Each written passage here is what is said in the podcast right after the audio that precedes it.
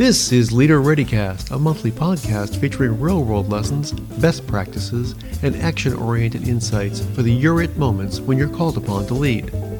Leader ReadyCast is the official podcast of the National Preparedness Leadership Initiative, a joint program of the Harvard T.H. Chan School of Public Health and the Center for Public Leadership at the Harvard John F. Kennedy School of Government. Subscribe to Leader ReadyCast wherever you get your favorite podcasts.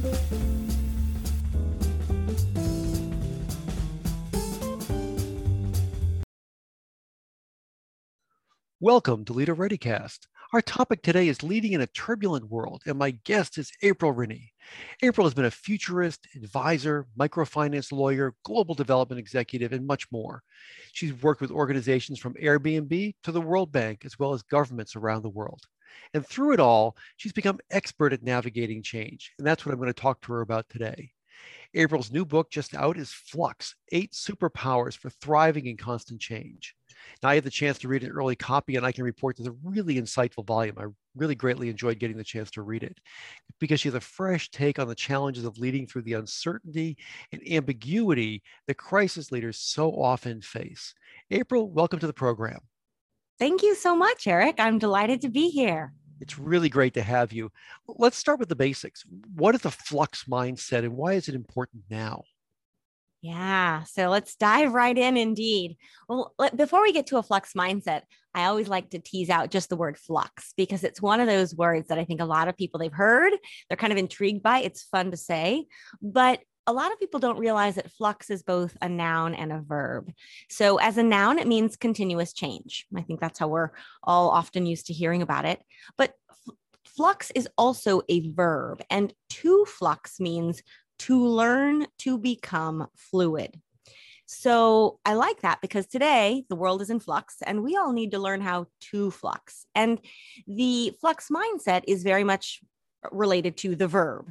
How do we learn to become fluid? How do we develop the, the mindset, the state of mind that is not only okay dealing with change, but actively embraces all change? And here I mean good and bad, expected change and unexpected change. Um, you know the change that you welcome and can't wait to to have as part of your life as well as the change that blindsides you on a tuesday afternoon and disrupts your plans. How do we learn to consistently see change all change as an opportunity not a threat and to harness its silver linings. So, this is really about how do we reshape our relationship to change from the inside out? Because moving forward, the world is not more certain. The world is not more stable. The world is more uncertain, more unstable, more flux. And we all need to kind of buckle up and, and get ready for a pretty wild ride ahead. But what I like is this is a very uplifting message because when you figure out how to groove and open a flux mindset, all of a sudden you just start to see not just change, but your place in the world and what's possible differently. Well, that's great to hear. And I, I, really like the, the opportunity that is embedded in this message because it can be tough. I know for so many of our leaders who are facing record fires, record floods, mm-hmm. building collapses, ships getting stuck in the Suez Canal. I mean, it seems like any, everything you thought you couldn't mm-hmm. ever think was happening happens. And so, you know, I know in the book you talk about eight superpowers. Could you pick one or two of I, I don't I I can't ask you to pick your favorite children, as it were, but pick one or two that you think are most relevant for those who are leading in disaster preparedness or response, and tell us about them and how they can be useful. Sure. Well, and and let me pause just for a brief moment here because to speak, you know, directly to listeners and also a little bit about like how did I end up working in this space? And it's interesting because as a futurist and then as not just a global citizen, but with an entirely international career. And then also as a human being who has suffered or, you know, experienced more, I think my fair share, I won't say more than my fair share, but my fair share of, um, of change, really turbulent change that I've been looking and researching and sort of peeling back the layers of this onion for 25 plus years on how we relate to change. And one thing I have learned is that every single person every single organization and every single culture or society in the world struggles with change. and not necessarily in the same way, but no one has actually figured it out. And this is one of our, I think, greatest challenges as humanity, but also one of the greatest things that binds us together in that there is so much we can learn from one another. I mean, throughout history, cultures have developed ways of seeing change, talking about change, um, developing everything from symbols and rituals and traditions about change to le- learning how to lean into it in different ways. And so, one of the things I'm really interested in doing is kind of forging this connective tissue and helping us learn from one another because we're all in this together in that regard, in terms of like a future of more change, more flux. So, the eight flux superpowers are run slower, see what's invisible, get lost, start with trust know you're enough, create your portfolio career, be all the more human, and let go of the future.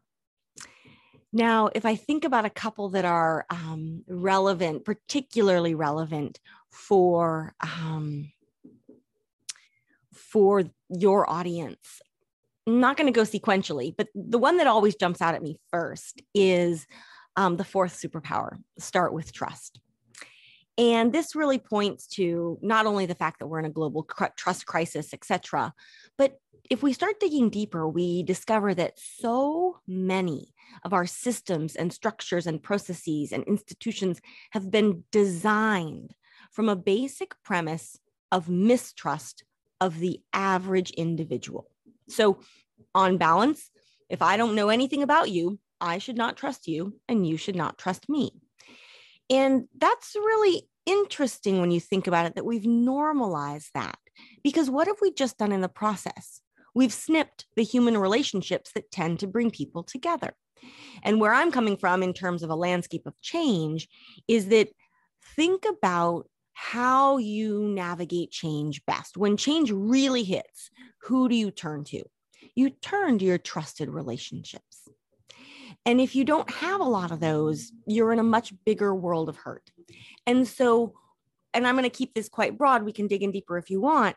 I'm looking at this of what happens when you start with trust. And here I'm not saying blind trust or naive trust. And I'm not saying there aren't bad apples in the bunch, but I'm saying when we design with a system that assumes a bad apple is the norm, we design a very different system than if we design one with the basic premise that humans are fundamentally good. They want to actually help one another through tra- through change, through crisis, through catastrophe. And there are bad apples, but we treat them as the exception, not the rule. So that's when I think we could dig really deep into that one. But um, that is that is one that comes to mind. And let me share one other one and that is and it's fun because you know it depends it does depend on the day or the week of which one's my favorite. But um, one that's been coming up a lot and i think it does relate to, to crisis and catastrophe it's the it's the second superpower which is what i call see what's invisible. And this says that when the future feels blurry or uncertain to focus not necessarily on what's visible and straight in front of you, but focus on what's invisible and what's on the periphery and what you might be missing or often blinded to. Um, and that is sometimes by choice and sometimes simply because all of us have been taught to see certain things and to not see other things. And we can think about that on, on many different levels. But one thing that I find again and again is that, for example, entrepreneurs that are that that come up with disruptive business models they're able to see something that traditional entrepreneurs are not they're able to see invisible value they're able to see invisible connections relationships that you know, for example, we don't put them in dollars and cents. So we simply don't think they matter, but they actually end up driving society. And I think when crisis hits, on the one hand, sometimes what happens is things that were previously invisible all of a sudden become visible. And you're like, wow, we were not paying attention. We did not really focus on what really matters. But it also allows you that opening to start doing things differently moving forward. So those are two of the superpowers that sort of top of mind um, come to bear. And, and I'm really glad you picked those two, and I want to dive into them for just a couple of minutes. Uh, with trust, you know, I think having deployed to to several disasters myself to to see what what happens and what goes on. It's amazing to me when someone it's, it's the worst day of their life. They've just been displaced by a fire or they just lost mm-hmm. a loved one. Mm-hmm. How many how long is the line we make them stand in to talk to a human being, and then how many forms do we make them fill out before we say we mm-hmm. quote unquote help them? And, and that's what comes to mind with me when you talk about a system designed for mistrust yeah. of of what what's how many roadblocks do we make somebody crawl over when they've already gone through hell as it were um, yeah. until we can connect with them human to human to human? Um, and so you know I, I ask our listeners to think about you know what would it look like differently if you did as april suggests to start with trust? If we started to say we we trust everybody who walks in the door as a a, a good responsible person. We're just trying to help.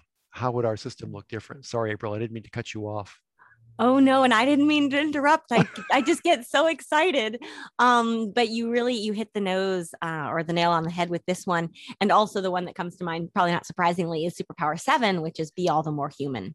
Yeah. but i think what you bring up here is this sense of our shared humanity and this sense of in a crisis the first thing we can do is just be there and just in a way witness and stand with the people who are suffering greatly and not treat them like widgets or numbers on a form, but to just see them. And again, this too, seeing what's invisible, seeing people first as humans, not as consumers, which is a whole other conversation, but seeing humans in all of their you know, fullness.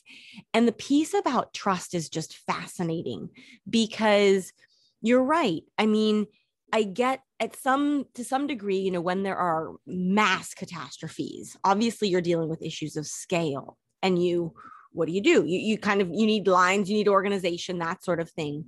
But nothing in that prevents you from a seeing someone as fully human and just bearing witness to what they're going through and having compassion and empathy and that sort of thing but B also assuming and true, you're not going to get everybody. There there will be again bad apples here and there, but treat those as the exception. And if you can actually assume that someone who's showing up, they're not there because they want to be, they're there because they're in crisis. And when that happens and you can trust that they know that, that what what what crisis they're in, they know that they need help right there, not only does the dynamic of the relationship change, the experience, even though it's difficult, becomes a little bit brighter, a little bit lighter. And also, what you're doing is you're signaling to that person an element of agency, an element of collaboration, an element of we're going to get through this together. Because I think one thing that, and I say this also from my years in global development, just the whole dynamic around I'm going to help you and the mm. power structure that sets in place.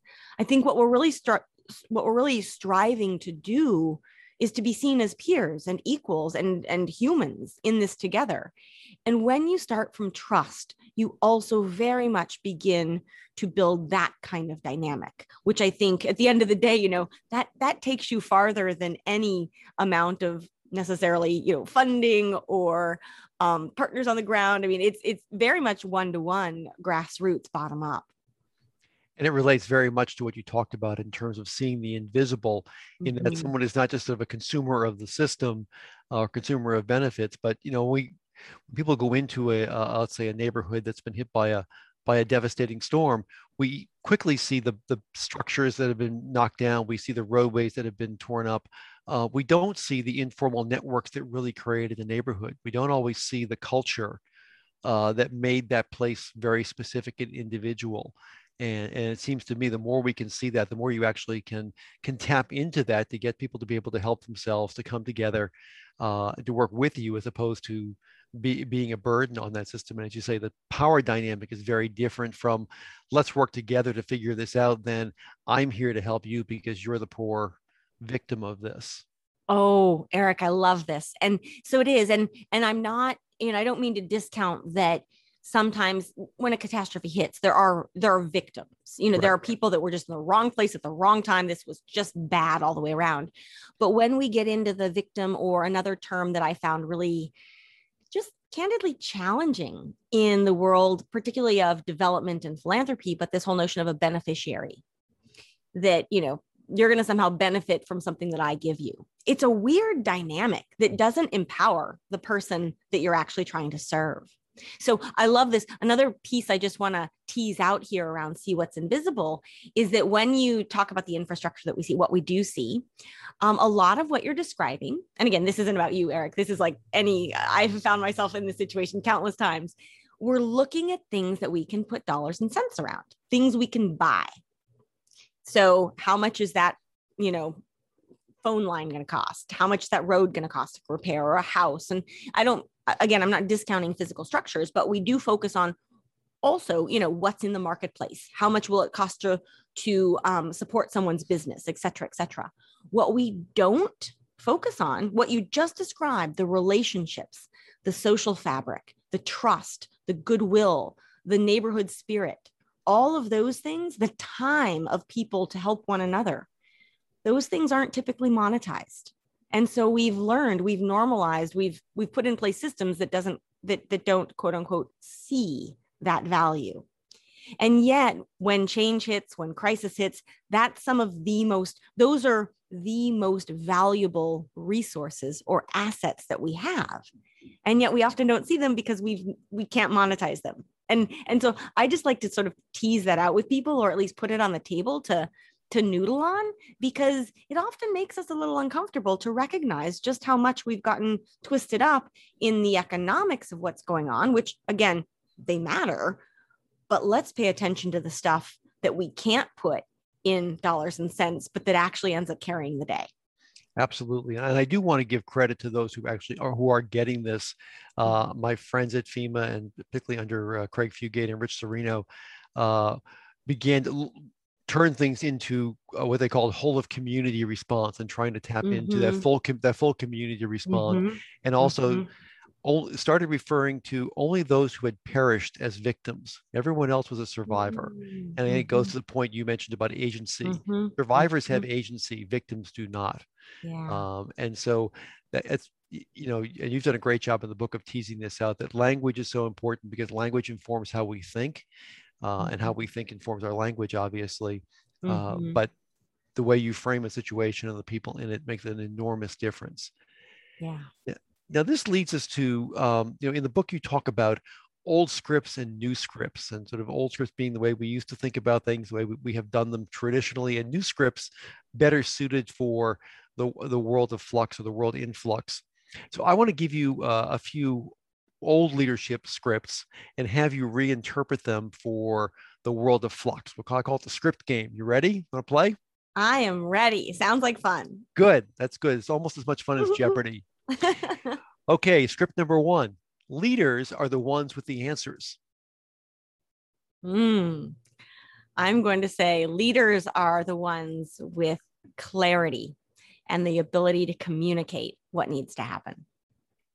Okay. So it's not, and I bring that it's not certainty. And and also in a world in flux, very few, I would I would argue no one actually has all the answers. we have to figure them out together. So it's this shift from certainty and give me the answers and tell me exactly what to do to a clarity of vision, a clarity of um, outcome, a clarity of also who's around the table and who can figure this out together. Okay, that's great. Okay, script number two leading means being in charge. Oh, uh, leading means identifying the best leadership potential in others. So, do you want me to riff on that a little bit? I would love you to um, riff on that. I yeah. So, um, I think the old script, and when I say scripts and the way I tease them out in the book, I think about our scripts as the norms and narratives and stories by which we lead our lives. And these narratives and stories and scripts, they describe the world that we expect to live in. And so if you do X, Y should happen, so to speak. And I feel, and not just I, I think there's a huge shift that's underway that a lot of the scripts that we're living with and filtering our decisions through are outdated. They're they're certainly not fit for a world in flux. And there are a lot of people kind of waking up and going, wait a minute, all that I've been taught, like it's not really mapping or matching with the world that I'm living in. And so I share that just as a mm-hmm. little bit of context because also, you know, you have a script, Eric. I have a script. Everyone listening has a script no two people's scripts are exactly the same because no two people's life experiences are the same. But for the most part, whatever your script is, it tends to be pretty clear. and so, back to this leadership question, for a lot of people, I think traditionally we've been taught that leaders are at the top. Leaders are the biggest person in the room. They're the most important. They're the most person with the most money or the most power or whatever. And but there's a there's a very linear sense of like you're at the top and a world in flux kind of blows that apart. and you you're we're living much more in a networked world in which everyone is potentially a leader, but the most valuable person in a network isn't the biggest one. It isn't the person at the top, is isn't the person at the center.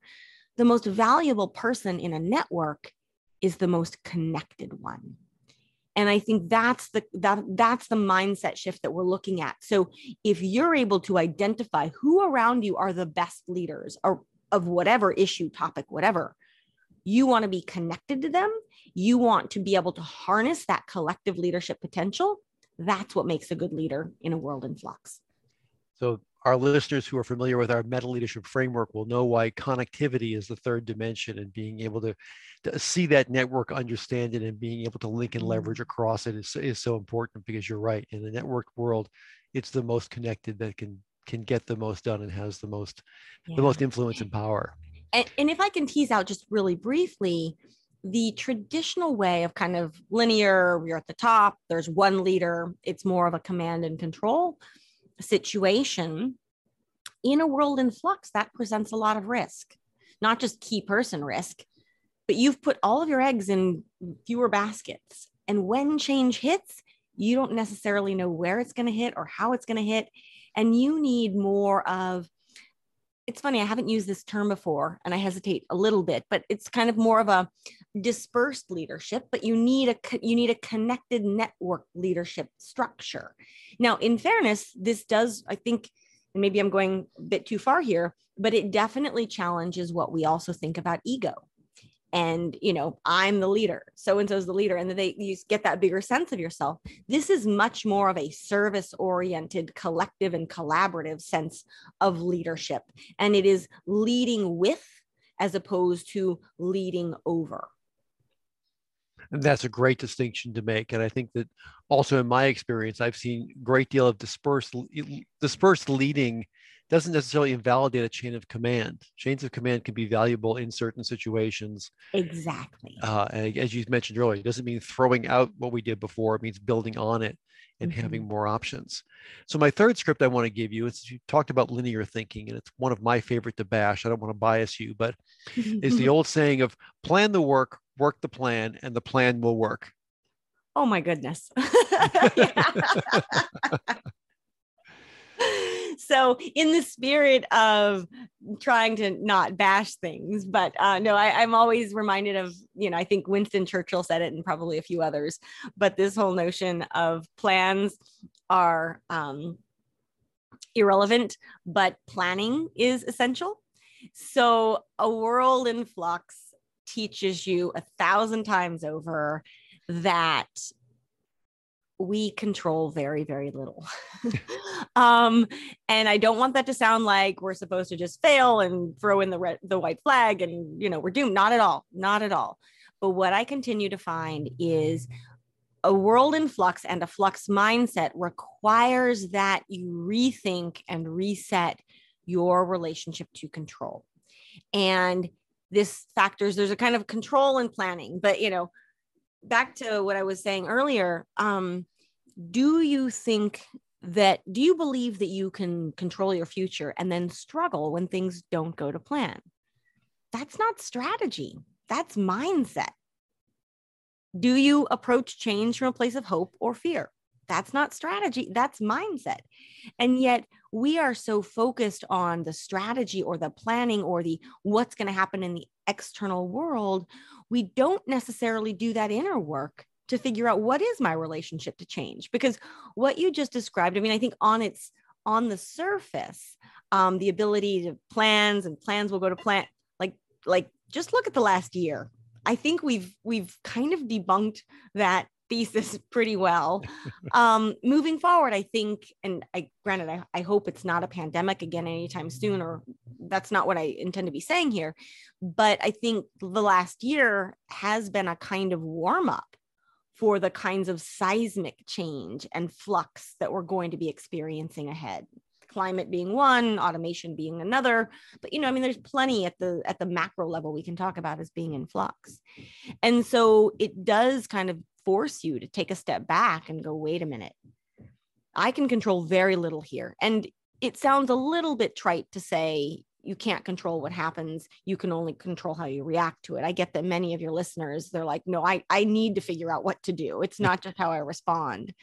But i think one of the interesting ways that i like to think about planning especially as a futurist is this whole notion of we cannot no person on the planet can control the future that plays out.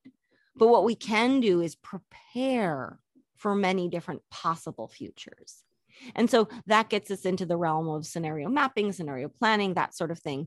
But, you know, coming back to your original question, I would say that we need we need to shift from trying to predict the future or assuming that plans will go to plan and rather the shift being from predicting or controlling to preparing for many different possible futures many different possible scenarios that could play out you know, and I, I love what you said there about about control and of the limits of control. And one of the ways, you know, I've talked about it with people in the audience and, and elsewhere in our classrooms is thinking about order rather than control as your goal. Mm-hmm. And there are times when control actually adds to order, but there are times when it subtracts from order. And I know you've studied complex adaptive systems, as have I. And one of the things you learn when you do that is that uh, often trying to assert control actually creates more disorder rather than order because the system's trying to go where it wants to go. And so it is a matter of, of, of sensing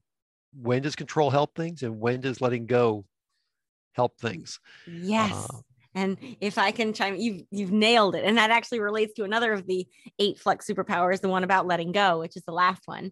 Um, but I do I want to come back because what I'm finding, and again, I've been on this quest for nearly three decades, which feels kind of crazy. But this notion, there are certain things that you kind of pick up with, pick up on, but you have to let a certain amount of time pass before you're like, no, no, no, this is really pervasive. I'm seeing it everywhere. And this notion that we have as humans that we can control our environment. And, and it is true. We are the first species known that could actually destroy our very environment that that we could you know we could we could destroy the world that we live in hopefully that doesn't happen. But alongside this with the progress of technology and technological innovation and devices and tablets and, you know we have all of these trappings so to speak one thing that i have found really interesting is that the more devices we have and carry around and the more that we rely on technology and here i'm not saying technology is bad. Technology well technology depends on the intention of the user and the intention of the creator. So it can be good, it can be bad, it can be lots of things.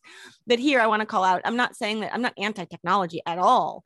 But what I am saying when it comes to change, I find that the more devices people have, the more apps, the more time they spend in and around technology, the more they have this kind of delusion, illusion that we can control our destiny, the world, whatever it may be, thanks to technology. But then when change hits, those are the people who actually struggle the most because we realize that actually what we're after is not control, it's actually an illusion of control. And so if we can take that step back and say, whoa, okay, what is it that I'm actually capable of here? And how might I need to shift again my mindset to be able to make decisions and figure out what to do and strive and you know be able to make things happen, but with a very different dynamic and belief set about control. That that's really, really healthy. And actually, we're going to be needing a lot more of that moving forward. And I, I loved in the book that you said, you know, delete an app today. And I think that that's mm-hmm. great to begin freeing ourselves a bit from uh, from this because you're right that what we get sold over and over again is the illusion of control um, and it's good to see, it's good to be able to see the landscape and to have a sense of what's happening but again to think that you control all of this as, as much as we are led to believe it, it's a delusion absolutely and again though i want to be really clear i'm not this is not saying giving up. This is not saying you're failing because you can't not at all. This is more of a statement of like objective reality. But then what happens, and this goes back to what you were saying about complex and emergent systems, and this shows up more in in chapter eight about letting go and what I call letting go of the future, which a lot of times people are like, wait a minute, you're a futurist and you're saying I should let go of the future? Like that's crazy. And I'm saying, no, no, no, I'm not, I'm not saying give up at all. It's the antithesis of that. And one of the things I love about flux that I I gather you grasped as well is that, you know, one of the things the a hallmark of a flux mindset is to be able to hold paradox right. And and that a lot of my recommendations are kind of counterintuitive because we're so stuck in the old script. But if you actually start thinking about a world in flux they start making a lot more sense. So this whole notion of letting go i'm saying we need to let go of our belief we can control the future in order to let an even better future emerge. That we are so pardon my speech, hell bent on controlling a particular kind of outcome that we're actually sucking all of the oxygen out of some potentially even better scenarios that could happen that we you know we have our own set of hangups about why they may or may not work. But what ends up happening to your point earlier is that we create problems um, or at least you know we might solve some of them but at the same time we're creating others. And so the ability to let go it's one of the hardest things i think humans have humans seek to do. But the irony is that when you can learn to let go of what you can't control it's actually really empowering. It's actually really freeing and you start to breathe oxygen and give space to those things that had actually again been stifled before. Those things again that that had been invisible then they start to become visible and that's a great uplifting note on which to conclude our conversation. I will remind all of our listeners that the one thing you can control is you can run right out today and buy a copy of Flux, Eight Superpowers for Thriving in Constant Change. It's, it's well worth the read. April Rinne, thank you so much for joining us in Leader ReadyCast. I greatly enjoyed the conversation. Keep us posted on what on your journey and what happens. Listeners, make sure you go out and get a copy of that book today. And when your moment arrives, use your superpowers for good much. Thank you for listening to Leader ReadyCast, the official podcast of the National Preparedness Leadership Initiative, a joint program of the Harvard T.H. Chan School of Public Health and the Harvard John F. Kennedy School of Government's Center for Public Leadership. You can find more about our work, as well as our online classes and other programs, at our website, npli.sph.harvard.edu.